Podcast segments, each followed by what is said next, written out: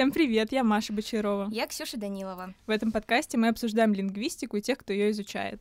В этом эпизоде мы поговорим об Олимпиадах, сравним их с ЕГЭ и обсудим, какую траекторию поступления выбрать ребятам, которые хотят заниматься лингвистикой или чем-нибудь еще в вышке.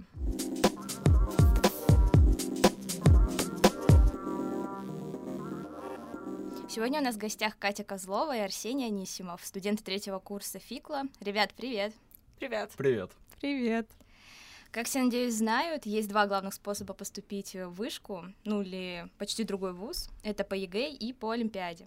Мы с Машей поступали по ЕГЭ, сдавали русский, профильную математику, английский, э, но в школе нас часто гоняли по Олимпиадам.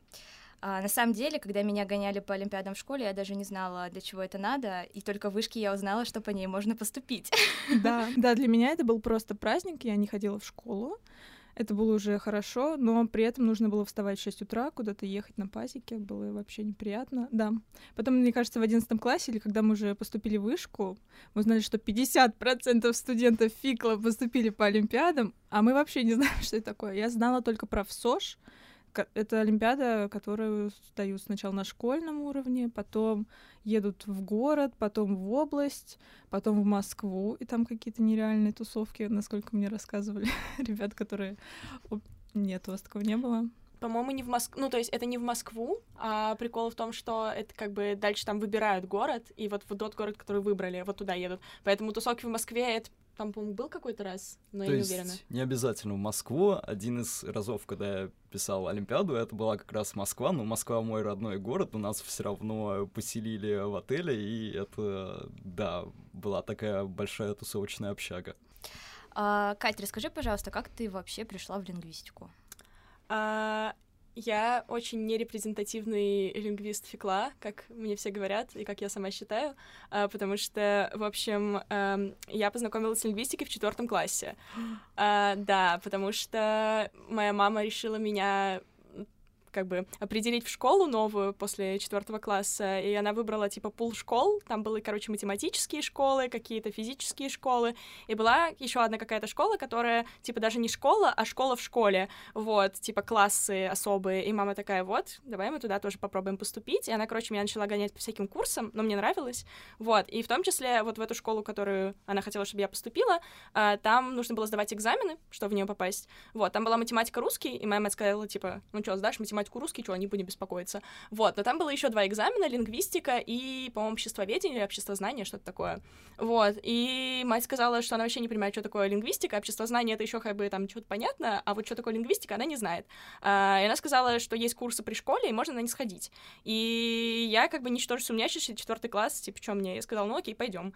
Вот, я пришла, э, вот, и мне там начали рассказывать всякие приколы из лингвистики, вот, там, типа, рассказывать там, там, что это, что там язык — это система знаков. Я такая, вау. Вот, что дорожные знаки — это тоже язык. Я такая, вау. Это мы с Ксюшей на первом курсе. Да, вау. когда-то это в 10 лет. Да, но, короче, там с этим была смешная ситуация, потому что, в общем, э, там были еще задачки, но понятное дело, что задач для маленьких детей по лингвистике, ну, сейчас они появляются, раньше их не было вообще. Ну и как бы что с нами делали? Нам давали самые простые задачки по лингвистические для восьмого класса и говорили, типа, решайте. Вот. А я как бы ничего не могла решить. Ну, потому что, извините, пожалуйста, ну, там, какая-то логическая задача, я еще ничего не понимаю. А, и в первый раз, когда нам задали задачку, я принесла ее домой, гордо показала маме и сказала, смотри, что нам задали. Мама сказала, «А, это задачка на логику. И она ее решила. Ей очень понравилось. А, и она мне ее объяснила. Я пришла на следующее занятие, спросили, кто решил задачку, никто не поднял руку, я гордо подняла руку и сказала, я решила. Мне сказали, ну давай, выходи, рассказывай. Я ее, ну, как-то с горем пополам рассказала. Вот, и дальше эта схема просто продолжалась на протяжении всего четвертого класса и всего пятого класса. То есть мне нам задавали задачку, в школе у нас тоже была лингвистика, вот, нам задавали задачку, я приносила домой, говорила, мама, держи, мама через три дня мне ее возвращала, рассказывала, как решать, я такая, класс, супер, пятерки по лингвистике, супер. Вот, и потом, э, и мой препод был очень шокирован моими результатами, потому что никто в классе тоже их не мог решить уже в школе, вот, а я все решала. Очень странно решала, но решала. Вот, и он мне в шестом классе сказал, типа, Катя, вот смотри, есть такая олимпиада, традиционная олимпиада по лингвистике, а, мы ее тут проводим в Санкт-Петербурге, и вообще она официально с восьмого класса, но ты, типа, очень крутая, ты очень круто решаешь задачки, давай ты попробуешь, типа, в шестом классе ее написать. А я сижу и думаю, черт возьми, я же ни одной задачки сама не решала. Придется маму брать с собой. Да, ну типа, ладно, онлайн-тур я еще как-нибудь напишу с мамой, а там же потом идти нужно и что-то решать. Ну ладно. Ну я такая, ну нельзя же ударить в грязь лицом и сказать, знаете, за меня все мама решала. Вот, ну как бы авторитет какой-то есть. Я такая, ну блин, что делать? А, ну я решила, окей, хорошо, зарегистрируюсь, ну типа будет, что будет. Он такой, ну он сразу сказал, что он типа ничего от меня не ждет, что я маленькая, что все дела, и типа, ну просто попробуй. Вот, э, и я пришла, и, по-моему, еще даже на онлайн-туре мама сидела рядом со мной, и она сказала, типа, хочешь, мы порешаем с тобой вместе? И я что-то как-то так разозлилась и сказала, нет, я все сама сделаю. Вот, ну и все сделала сама. Вот, и как-то отправила, и меня взяли на первый тур, я его как-то написала, потом написала как-то второй тур, а потом пришли результаты, и я смотрю, приходят результаты, я смотрю эту табличку, я листаю ее вниз, листаю, листаю, листаю, листаю, и вижу последнее третье место, и я на последнем третьем месте. И выше меня нет ни одного человека младше восьмого класса. И разница между мной и предыдущим челом, типа, в балл, а, нет, не в балл, типа в 5 баллов, а между мной и следующим, типа в балл. И я понимаю, что границу по мне провели, скорее всего, в формате того, что, ну, блин, ну она шестой класс, ну что с нее взять Вот, ну и, короче, да. А, поэтому лингвистику я узнала в четвертом классе, и, в общем, так в шестом классе к ней пришла, а, к Олимпиадам. Очень интересная история. У мамы PhD по лингвистике, нет? А, моя мама музыкант. Очень интересно. Тоже система знаков. Арсения, а у тебя какая история? Мне кажется, что таких людей, как я, на фикле много, у кого есть какой-то технический бэкграунд, и вот в шестом, в седьмом, восьмом, в девятом классе я думал, что я технарь, я ботал математику, физику, информатику, в общем, все, до чего дотягивались руки, потом понял, что я все-таки математик-неудачник, но в то же время я наткнулся на Олимпиады по русскому, и мне очень понравилось готовиться к региону. Я нашел, кажется, в интернете какие-то студенческие конспекты, и мне очень понравилось о том, как вот язык представлялся, как структура, как описывались вот эти изменения в языке. И я решил, что вау, это действительно похоже на математику в каком-то смысле, где вот все четкие системы, и можно описывать через какие-то формальные правила. И, в общем-то, свой первый регион я взял на призерство, но не прошел дальше, и мне очень захотелось писать именно Олимпиады по-русскому, и я стал все меньше думать о технарских штуках, а потом узнал, что, оказывается, есть такая программа, как фундаментальная и компьютерная лингвистика, и решил, что все, хочу туда, и там тоже будет всякая математика программирования, поэтому решил, что мне это понравится. Просто все звезды сошлись. Тут и программирование, и язык как система. Супер. Ты из Москвы. Да, И ты узнал об Олимпиаде через...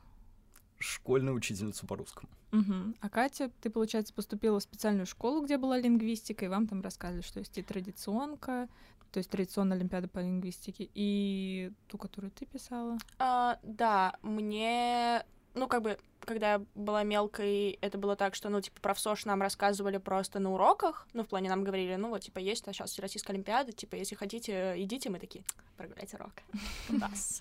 Вот. э, Ну, а про традиционную Олимпиаду по лингвистике просто за счет того, что, ну, вот, собственно, мой преподаватель первый по лингвистике, он стоял у истоков традиционки, он всех на нее пихал, кто вызывал какие-то у него надежды, э, и поэтому он меня туда пихнул. Вот. Про остальные Олимпиады я уже сама узнавала, когда уже была постарше, потому что уже знала, что оно такое есть.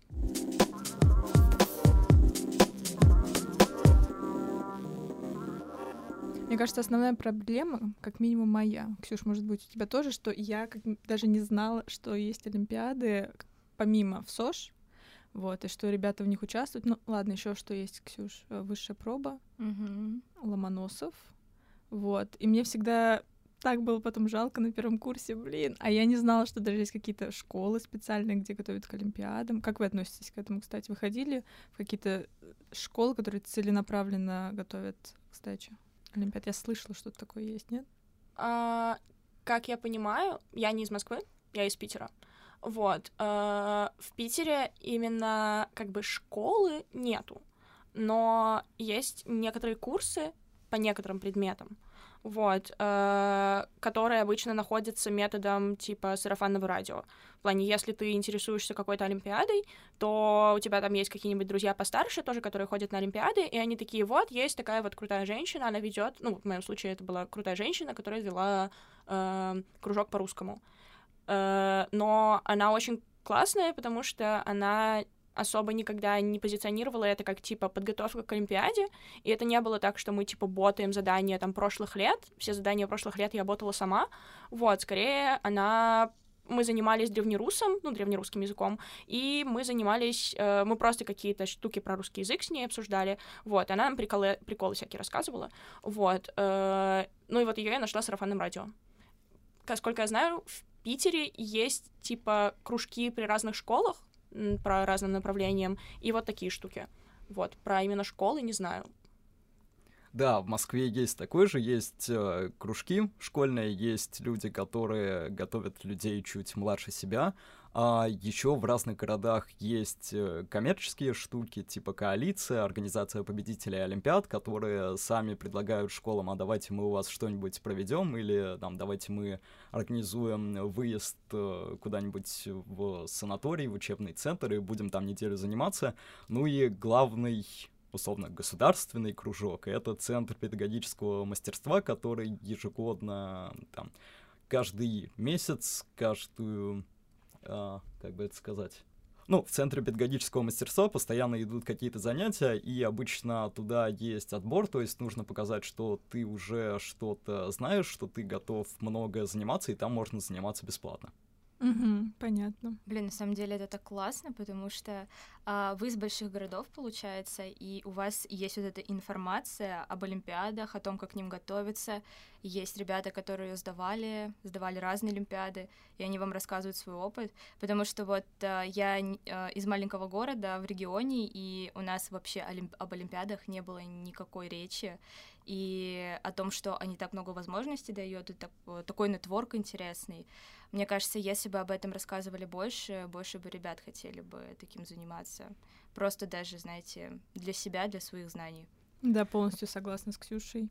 Я думаю, что сейчас ситуация меняется, потому что появляется больше онлайн-курсов, онлайн-школ, где учат э, также хорошие люди, выпускники или нынешние студенты МГУ, вышки, и это, конечно, большой плюс, что даже в отдаленном регионе можно готовиться с крутыми преподавателями.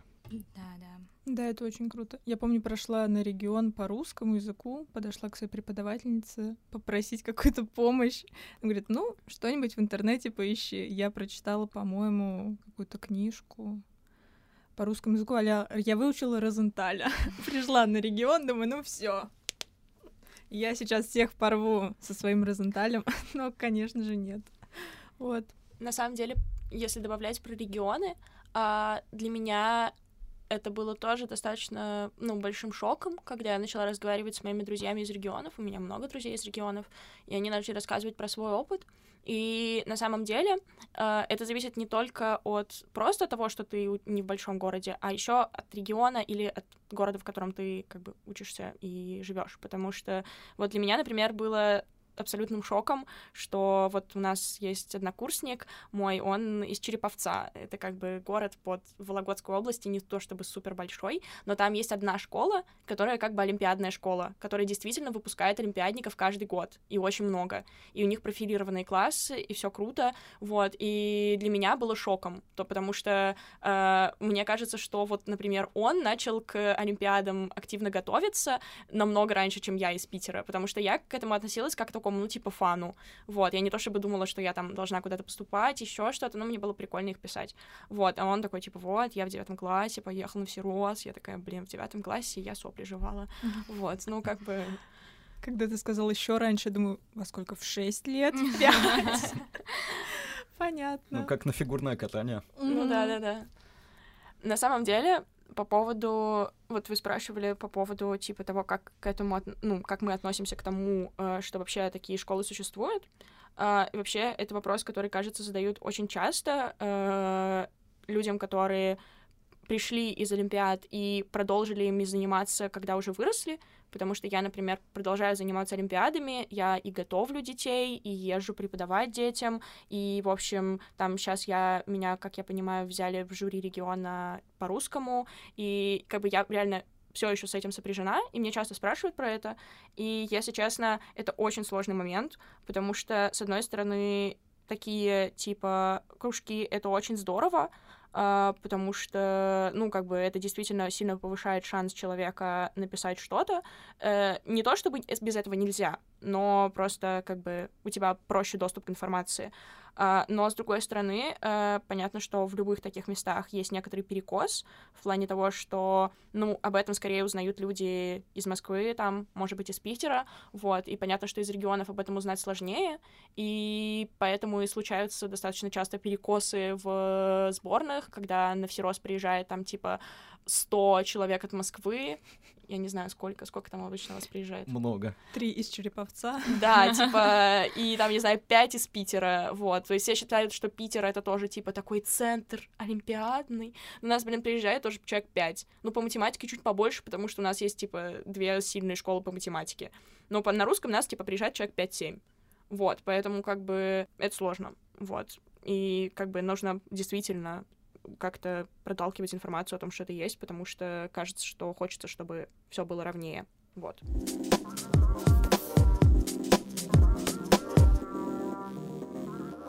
Арсений, расскажи, пожалуйста, в каких олимпиадах ты вообще участвовал, и дай немного такую сводную информацию, чтобы наши слушатели понимали, э, о чем эта олимпиада, для чего. Во Всеросе это как раз то, о чем вы рассказывали в начале, то есть есть школьный этап, потом либо муниципальный, либо городской, потом региональный, потом заключительный, и вот этот диплом дает э, возможность, если это диплом по-русскому, поступить на ФиКЛ без экзаменов абсолютно. На какие-то направления он может давать 100 баллов за ЕГЭ по-русскому, а остальные экзамены придется либо тоже по другим олимпиадам, получается, либо сдавать ЕГЭ. А есть еще высшая проба, там дипломы трех степеней, и в зависимости от степени можно получить тоже разные плюшки, либо 100 баллов за ЕГЭ по-русскому, либо даже поступление. Есть Ломоносов, о Ломоносове я, к сожалению, знаю мало, и есть олимпиады, которые больше про лингвистику, чем про русский язык. Но вот про все расы высшую пробу хочу добавить вот что. Сейчас есть такая тенденция, что они хотят все меньше проверять какие-то конкретные знания, которые человек получил при олимпиадной подготовке, когда читал э, книжки и все такое, а больше проверять умение рассуждать, но поскольку это же тяжелая задача, как проверить умение рассуждать о языке, совсем не запрашивая лингвистических знаний. И поэтому там чаще появляется задание вида «найди то, не знаю что», где приходится много всего перебирать, много всего угадывать, и, в общем, эти Олимпиады меняются, так что приходится на скорость э, находить какие-то ответы, быстро их проверять. Мне кажется, еще потом очень сложно оценивать такие рассуждения, и многие подают какие-нибудь апелляции, пытаясь доказать, что я это имел в виду или нет. Да, рассуждения действительно трудно оценивать, и в таких задачах могут появляться побочные решения, то есть то, что подходит под условия, но автор имел в виду не это, и поэтому условия тоже стараются вот очень э, специфицировать, то есть они похожи на юридические тексты, такие а, объемные, возможно, сложно написанные, но это все для того, чтобы исключить двоякое прочтение и убрать все побочные решения. Катя, а у тебя какой опыт в Олимпиадах? Каких ты участвовала? А, ну вот, у меня тоже был э, всерос э, по-русскому, но еще я пыталась какие-нибудь э, писать всеросы по языкам.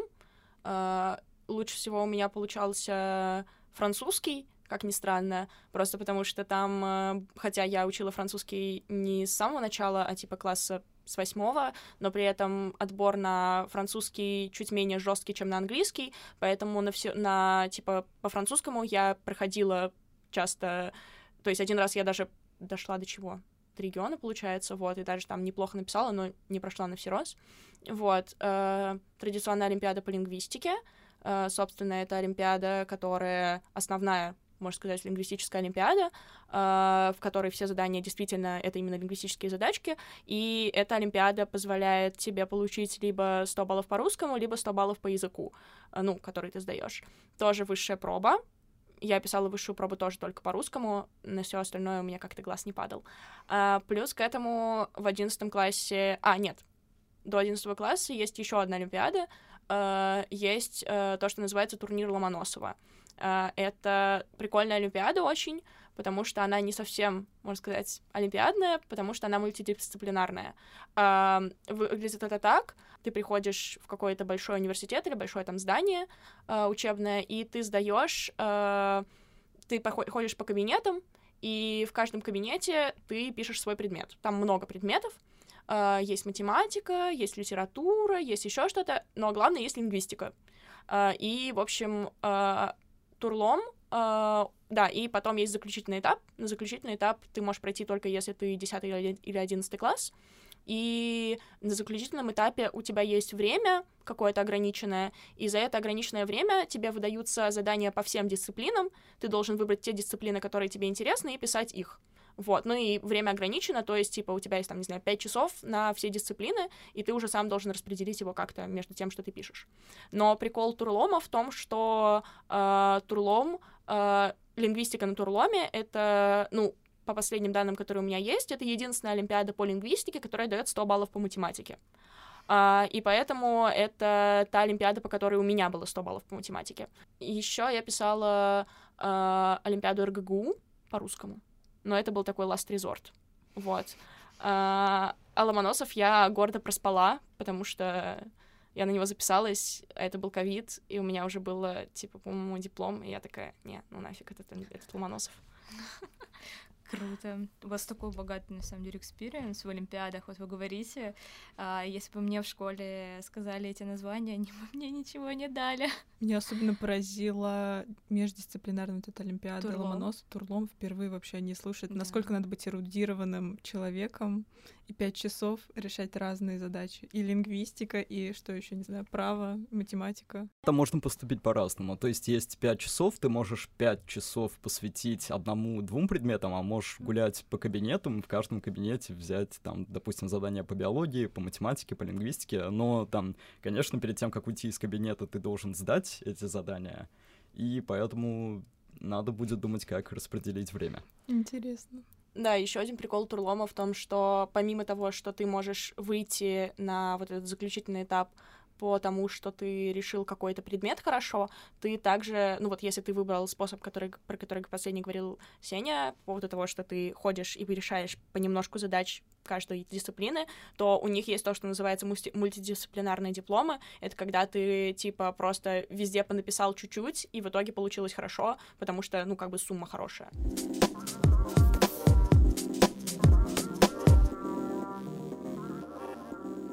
А давайте топ-3 совета нашим слушателям, как готовиться к Олимпиадам. Вот если человек вообще а, не занимался раньше этим, но вдруг захотел поступить по Олимпиаде и подготовиться к ней.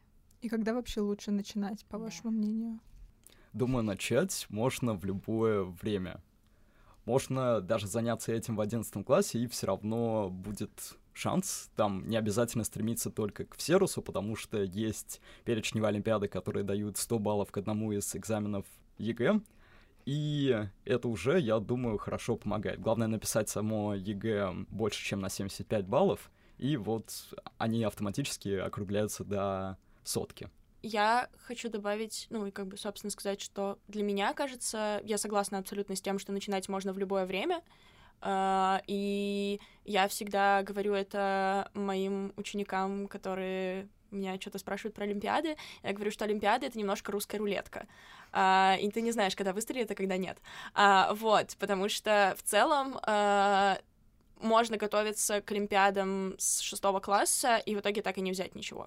А можно начать в одиннадцатом классе, но у тебя просто что-то прорвет, и ты все напишешь отлично и поступишь. Не то чтобы это совсем не связанные там, типа, время подготовки и результат. Но в целом не нужно отчаиваться, если ты в одиннадцатом классе, и ты только, только узнал про Олимпиады, и ты думаешь, что у тебя вообще нет шансов. Шансы всегда есть. Вот. А по поводу совета я бы хотела сказать, что то, как я шла на Олимпиады, это было так, что я понимала, какое направление я хочу, на какое направление я хочу, а, и я понимала, в какой университет я хочу, ну или хотя бы там список университетов, которые я хочу. И, в общем, в университетах часто есть, ну, например, в вышке точно есть, э, как бы список того, какие Олимпиады принимаются по каким предметам, э, на какое направление. И мне кажется, что это самое первое, что ты должен может, может, мочь сделать, это просто посмотреть этот список и понять вообще, что ты чисто теоретически можешь написать, что, что вообще есть. Uh, потому что, ну, как бы нет смысла грохать э, силы и писать Олимпиаду по биологии, чтобы потом выяснить, что, в общем, биология тебе вообще не нужна. Вот. И, да, еще, опять же, очень важная вещь, то, что Тени тоже сказала, я абсолютно согласна, что не стоит обязательно тратить свое время на Олимпиады, там, на всерос или там на Олимпиады первого уровня, потому что Олимпиады второго уровня и третьего уровня, ну, еще есть третий уровень. Третий уровень — это те олимпиады, которые дают плюс X баллов к ЕГЭ. Даже олимпиады третьего уровня иногда могут сыграть хорошую достаточно службу. Вот. Э, нужно просто пойти посмотреть, что есть. Вот. И составить какой-то список. Угу. А как готовиться к ним? Я думаю, если вы решаете готовиться к Олимпиадам по-русскому, то здесь важны два совета. Эти два совета очень помогали мне. Во-первых, все-таки надо знать школьную программу. Надо помнить ее хорошо, надо знать э, правила написания и все такое. Я помню на муниципальном или на региональном этапе когда-то была задача на украинский язык, там надо было сопоставить украинские и русские слова и вывести из этого какие-то орфографические правила украинском, но для этого нужно было помнить правила из русского. Там было слово «идиллия», я забыл, что в русском языке оно пишется с двумя «л», и из-за этого не вывел правило, которое есть в украинском. А в украинском все слова заимствованные, где есть э, две согласные, эти две согласные упрощаются до одной. И второй совет важный — это ну, я думаю, что у многих олимпиадников такая привычка развивается сама собой. Ты наблюдаешь постоянно за языком, вот там, как кто-то разговаривает, а почему он выбрал именно такую конструкцию и все такое. И вот такие наблюдения, они просто приносят большое удовольствие. Вау, а почему мы разговариваем так на самом деле? И, конечно, приятнейшее чувство увидеть на Олимпиаде задачу на тему, о которой ты когда-то сам недавно думал, а может даже что-то нагуглил на эту тему. Катя, какие ты советы можешь дать? Ну, во-первых, у меня есть э, не очень как это, здоровый совет. У меня история с Олимпиадами, хотя началась очень рано, но заканчивалась очень э, грустно, потому что, в общем, э, я так и не получила всерос к 11 классу по многим причинам. А поэтому, в общем, в 11 классе я обнаружила себя немножечко у разбитого корыта, когда я понимала, что многие мои друзья-олимпиадники уже точно знают, что они поступают в университет, а я, в общем-то, все равно готовилась к ЕГЭ и очень сильно к нему готовилась, и параллельно еще пыталась ботать к Олимпиадам.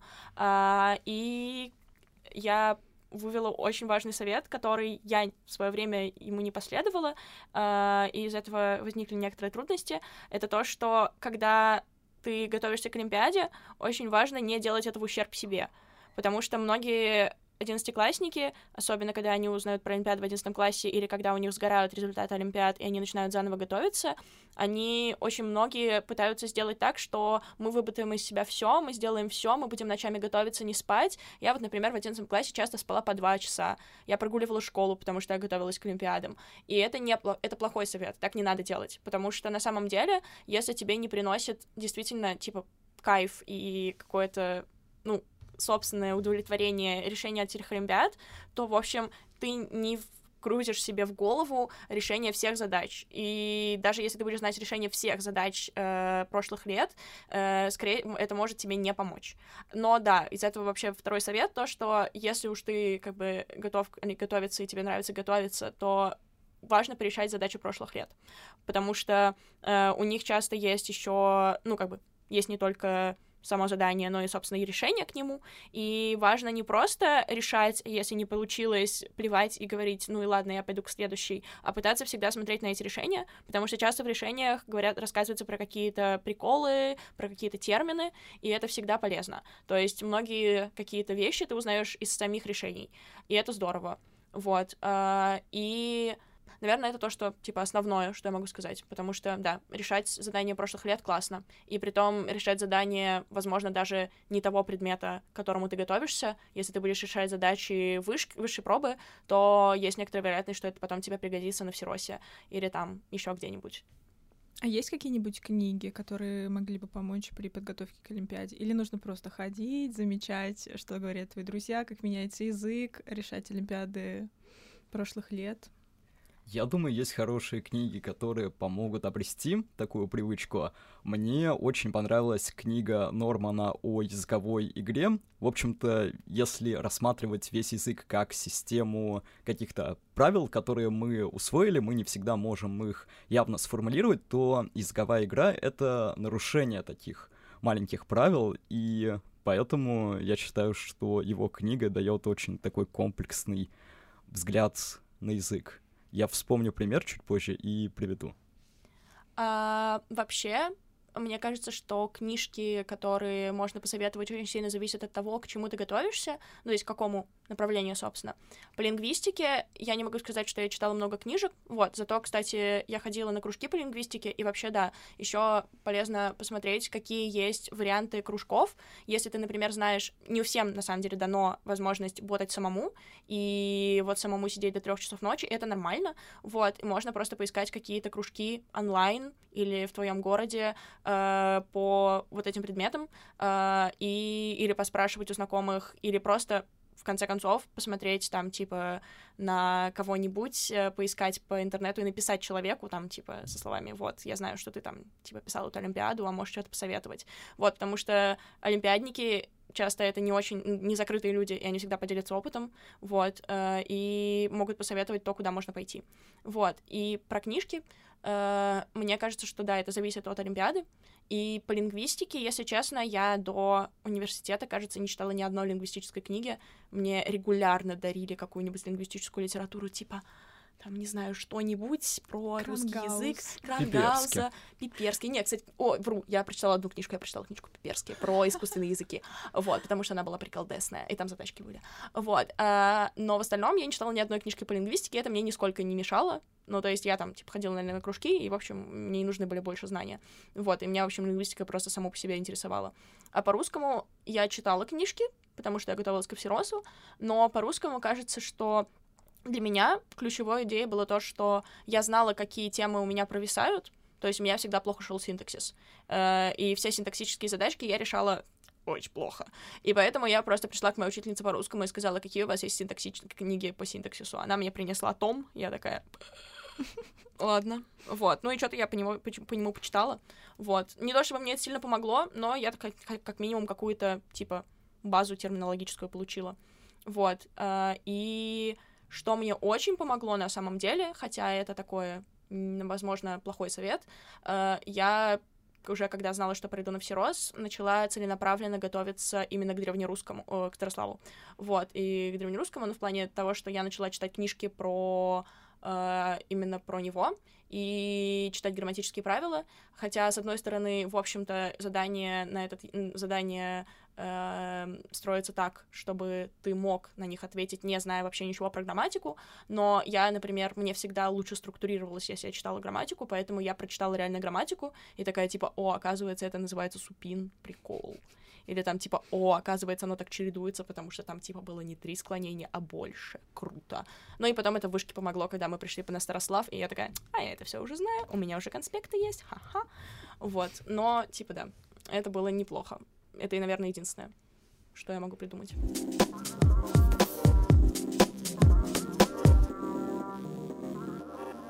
Ребята, а ЕГЭ вы сдавали, Арсений? Нет, а, получилось так, что в ковидный год аттестаты выдавали без ЕГЭ, и ЕГЭ должны были сдавать только те, кто поступают по нему в ВУЗ, но поскольку у меня был диплом, я вообще не пришел ни на один экзамен, мне выдали аттестат, и там результаты ЕГЭ я, естественно, не загружал, я загрузил только диплом. А готовился ты к ЕГЭ, в принципе? У нас в школе была подготовка, но я относился к ней довольно безответственно, и, в общем-то, в 10 классе, когда я получил диплом, я стал довольно безответственно относиться к школе. Я занимался тем, что приносит удовольствие, и в основном это были олимпиады. Еще я делал свой сайт по русскому языку, и это был изначально школьный проект, я посвящал этому много времени, но на остальное я как-то не тратился. Понятно. А ты, Катя? А у меня была смешная ситуация, потому что пришла я в одиннадцатый класс. Э, в десятом классе я была уверена, что я поступлю на ФиКЛ, вот. Э, а в одиннадцатом классе я такая, типа, не, я пойду на информатика. Вот, и я взяла 4 ЕГЭ, математика русский, э, информатика и английский, ну, математика профиль. Вот, чтобы быть, было возможно поступить либо на какое-нибудь программистское направление, либо на лингвистику. И я начала готовиться к ЕГЭ. Я много готовилась к ЕГЭ. У нас в школе тоже готовили к ЕГЭ, но и я сама очень много ботала, потому что у меня не было всероза, как я уже говорила, и э, я планировала писать ЕГЭ и добивать сотками.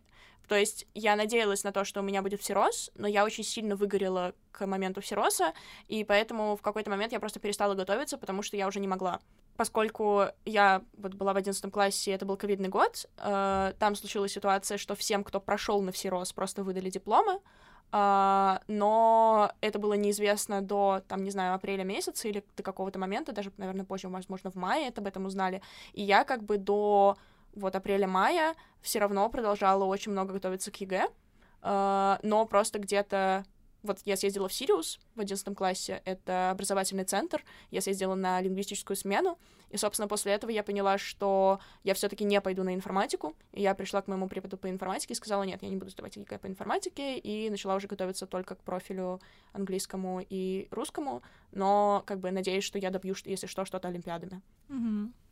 Катя, еще ты рассказывала, что участвовала в международной олимпиаде по лингвистике. Если для нас с Ксюшей ВсОШ это какой-то потолок, то международная олимпиада, и я даже не знаю, что спросить, честно говоря, а как ты на нее попала, как на нее попасть, в принципе, а, нет ли сейчас каких-либо ограничений, и как тебе вообще? Я проходила на международ дважды, а, в десятом и в девятом классе. Как туда попасть? А обычно на межнары попадают как? Ну, в России. А, так что ты пишешь в СОЖ по предмету, а, и если межнар по этому предмету существует, то потом тебя могут пригласить на международную олимпиаду, ну и дальше там зависит от олимпиады, типа тебя могут еще там дополнительный тур сделать, еще что-то. По лингвистике э, Всероса, именно как Всероссийская Олимпиада школьников, нет. Есть только традиционная Олимпиада по лингвистике, которая, как я уже говорила, главная Олимпиада по лингвистике.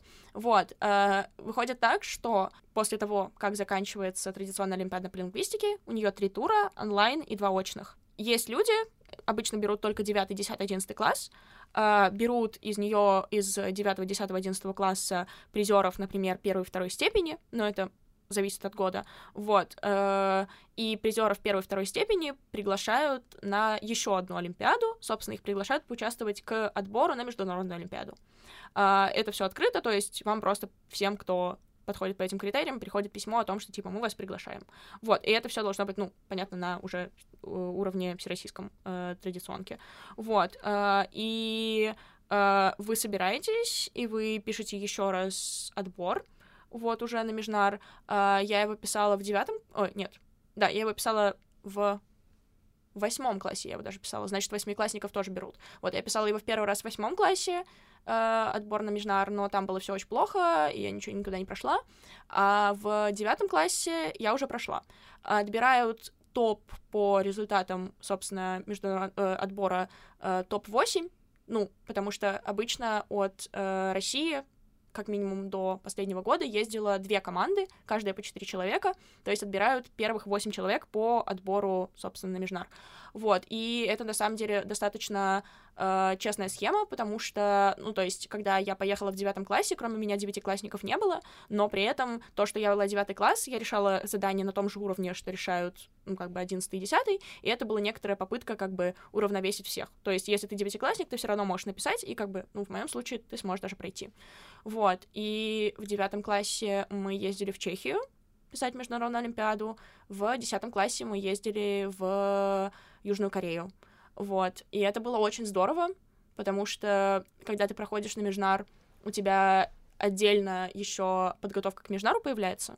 То есть э, мы просто ездили в лагерь, э, лингвистический лагерь. Вот, э, кстати, да, ремарка про лингвистические лагеря. Есть э, то, что называется летняя лингвистическая школа. Их есть э, две на самом деле, ну, скорее сейчас одна. Вот, э, наверное, про Московскую летнюю лингвистическую школу лучше знает Арсений. Вот, э, в Питере тоже была своя летняя лингвистическая школа, и на ее базе проводился, собственно, подготовка к Межнару. Вот, вас восьмерых готовят, и сам Межнар проходит в два этапа. Э, у тебя есть индивидуальные задания, которые очень сложные, и у тебя есть командные задания. То есть вы решаете вчетвером одну задачку. Очень трудно, но из-за того, что вы команда, вы как бы сможете с ней справиться. Э, да. И это очень здорово, это восхитительный экспириенс. Я безумно рада тому, что я попала на это. То есть в девятом классе я была еще немножечко socially awkward. Мне было сложно говорить по-английски, и я стеснялась э, взаимодействовать с ребятами из других команд. Но в десятом классе у меня просто снесло все тормоза, и я познакомилась с ребятами из Колумбии, из э, Болгарии, из Швеции, из Финляндии. Короче, ты узнаешь ребят, которые в лингвистике с разных точек мира, и вот у вас есть там типа пять дней, чтобы потусить и поговорить про то, что вам интересно.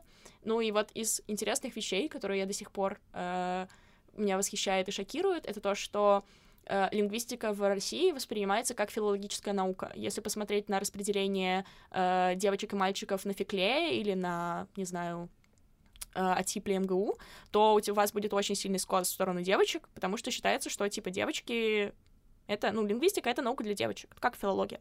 Хотя лингвистика и филология — это разные вещи.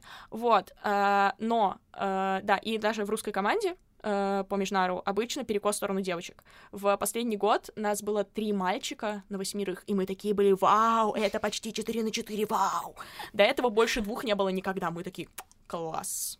Вот. А дальше ты приезжаешь на Межнар, и ты видишь, что команды в основном состоят из мужчин, и в основном берут мальчиков. А, спрашиваешься, как так вышло?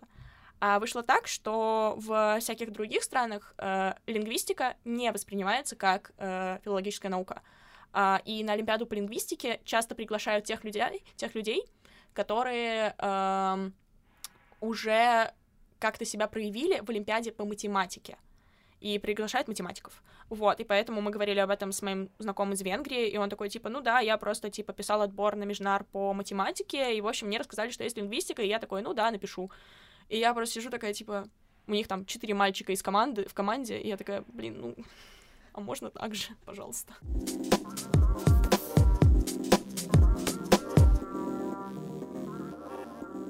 Ребята, вы сейчас уже учитесь на третьем курсе ФИКЛа. Мне кажется, что есть такое мнение, что ребятам, которые писали Олимпиады, на первом-втором курсе достаточно скучно.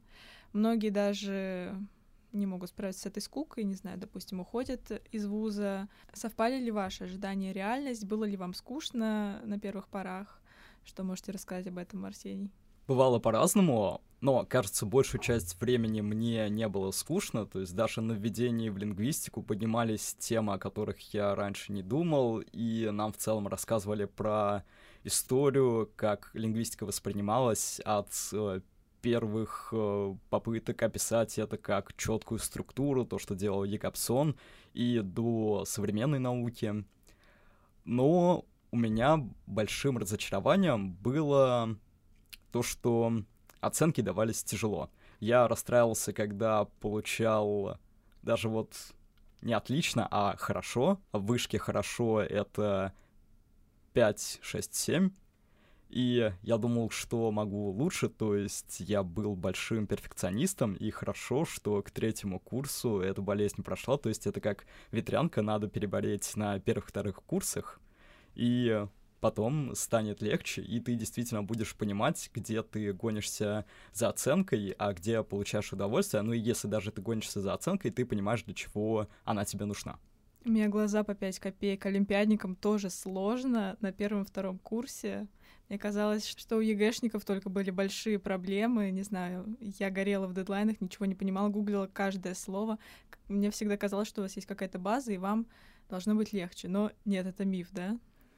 Мне кажется, что база действительно помогает, но у олимпиадников есть перфекционизм и ощущение, что раз они о многом наслышаны, то они справятся с экзаменами легко, но у экзаменов, вот, допустим, у экзамена по введению в лингвистику бывают нечеткие критерии оценивания, и ты не совсем понимаешь, а что ты сделал так, что ты сделал не так, и просто надо смириться с тем, что ты не всегда сможешь угадать мысли экзаменатора, то, как он составляет вопросы, и быть готовым, что, да, тебе что-то не придет в голову, поэтому ты не напишешь об этом, где нужен развернутый ответ на вопрос. Вау, очень интересно. Никогда об этом раньше не думала. Всегда казалось, что олимпиадникам легче, но нет. Может, это даже греет душу.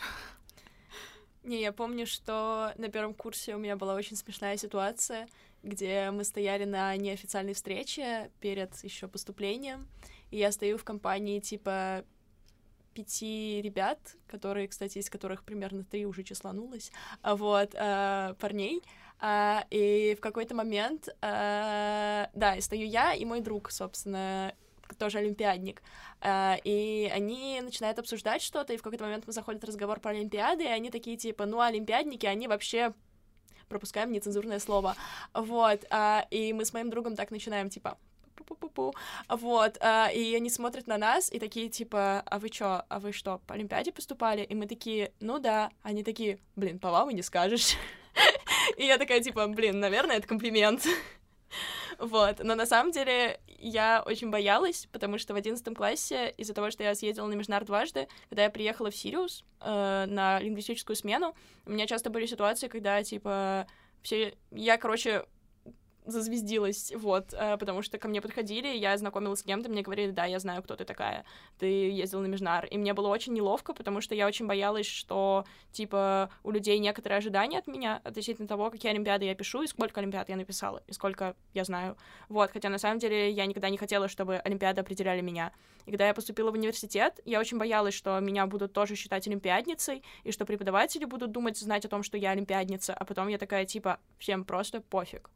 Типа, э, единственное, что, да, у меня действительно была база, и она была, возможно, даже чуть побольше, потому что, ну, собственно, подготовка к Межнару, мы много теорий слушали, и как бы я знала много теорий, но при этом я все равно я знала, что у многих людей, что бывают такие ситуации, что люди после Олимпиад думают, что они все знают и как бы не ходят на пары, и потом очень мучительно больно, и поэтому я так не делала. Я ходила на, Олимпи... на все пары, я все делала, и у меня тоже был перфекционизм, только в отличие от Сени, я, к сожалению, до третьего курса с ним плохо справилась, вот, но, в общем, э, мне тоже было трудно, и тоже были какие-то предметы, которые не давались вообще, вот. Э, были предметы, которые давались проще, но я, например, в какой-то момент поняла, что из-за того, что на первом курсе я часто такое делала, я сидела с кем-то из моих знакомых, кто не так много занимался лингвистикой, и могла им что-то объяснять, просто потому что мне часто было лень готовиться, потому что я такая, типа, ну а что я там не расскажу им про alignment? Вот, но с другой... Alignment, если что, это там, типа, лингвистический термин. Да, вот, вот такое же ощущение было у меня, я же все это миллион раз слышал, ну что, зачем нужна эта подготовка? Да, но при этом я понимала, что на самом деле, если я не подготовлюсь вообще, то я не сдам нормально. Поэтому мне помогало то, что я помогала другим. Я просто с ними перерабатывала эти вопросы, и внезапно они мне задавали какие-нибудь вопросы, и я такая, блин, а этого я сама не знаю. И на самом деле это мне помогало, потому что я действительно понимала, что да, есть много вещей, в которых я еще не шарю, и я их не знаю. А потом началась, не знаю, фонетика. В фонетике я была всегда безумным профаном, и я просто сидела на, на фонетике и такая, «Э, я все еще не помню, какой из них верхний ряд, а какой нижний. Господи. Ой, подъем. Ну вот, я до сих пор не помню. Вот, поэтому как бы, типа, база в какой-то момент помогает, и на самом деле она иногда внезапно вылезает. То есть, вот я сейчас была на Нисе по каузативам, и внезапно у нас был квиз какой-то, и я такая, о, это как в той задачке по лингвистике, которую мы решали. Я, короче, нагуглила эту задачку и посмотрела, что там происходит в языке. Вот, но на самом деле все различия между ЕГЭшниками и олимпиадниками достаточно быстро стираются.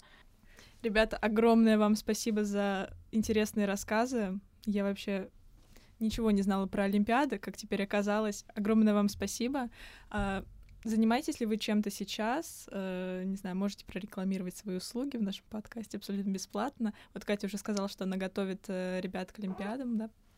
А, ну, я пытаюсь, вот, потому что как мы уже, как я уже говорила, олимпи... подготовка к Олимпиадам, там никогда нельзя ожидать стопроцентный результат, но в целом мне, прикол... мне прикольно заниматься лингвистикой, типа с кем-то, и индивидуально в группах, вот, я пробовала сейчас готовить э, мою ученицу к традиционке, вот, э, поэтому какой-то опыт у меня есть, плюс, э, если не реклама, а просто как такой фан. Э, если вы не знаете, что такое образовательный центр Сириус, то, в общем, погуглите, потому что э, там есть, э, собственно, направление лингвистика, туда можно податься, можно податься просто по, типа, по Олимпиаде, а можно податься по... И все бесплатно. Да, и все бесплатно. И можно податься по просто Олимпиаде, которую ты пишешь внутри, как бы, тех, кто подается. Вот, и поехать э, в Сочи, в Адлер, э, слушать э, практически месяц э, бесплатно курсы по лингвистике, и это очень здорово, это очень крутое место. Я там познакомилась с кучей моих будущих однокурсников, например, вот Сеней. Да. А, вот, поэтому, да, это такая мини-реклама. И в Сириусе, как и на Олимпиадах, я познакомился со многими людьми, с кем учусь сейчас. Не просто познакомился, подружился. В общем, потрясающий экспириенс был. А со своей стороны хочу рассказать об интернет-журнале «Изборник». Вообще, а, главные люди, которые его делают, это журналисты, мои знакомые со второго, третьего, четвертого курса. Но они приглашают много лингвистов, которые пишут для них статьи, заметки, приглашают экспертов, чтобы давать комментарии по какой-нибудь теме. Например, Александр Чедович у нас был. У нас был главред грамоты.ру.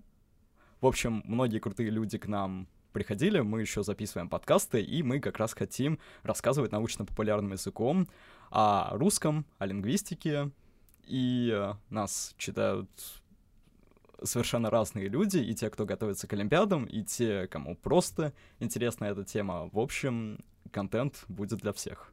Класс. Огромное спасибо, ребята. Да, еще я хотела вставить еще три копейки. А, еще есть то, что э, делает Вышка. Вот, это кружок по лингвистике, собственно, Вышкинский. Вот, э, на него тоже можно приходить, он бесплатный. Вот, э, там приглашаются всякие в основном студенты, иногда студенты чуть постарше, которые рассказывают про всякие приколы из лингвистики. А, и я вот в прошлом году немножко занималась его модераторством, в этом году уже нет. Но, в общем, да, все равно э, советую всем походить, потому что он онлайн, поэтому вам не обязательно быть в Москве, чтобы просто там походить на него послушать. Класс, очень полезно. Спасибо большое, ребята. Спасибо, что пришли к нам. Спасибо, что пригласили. Да, спасибо вам.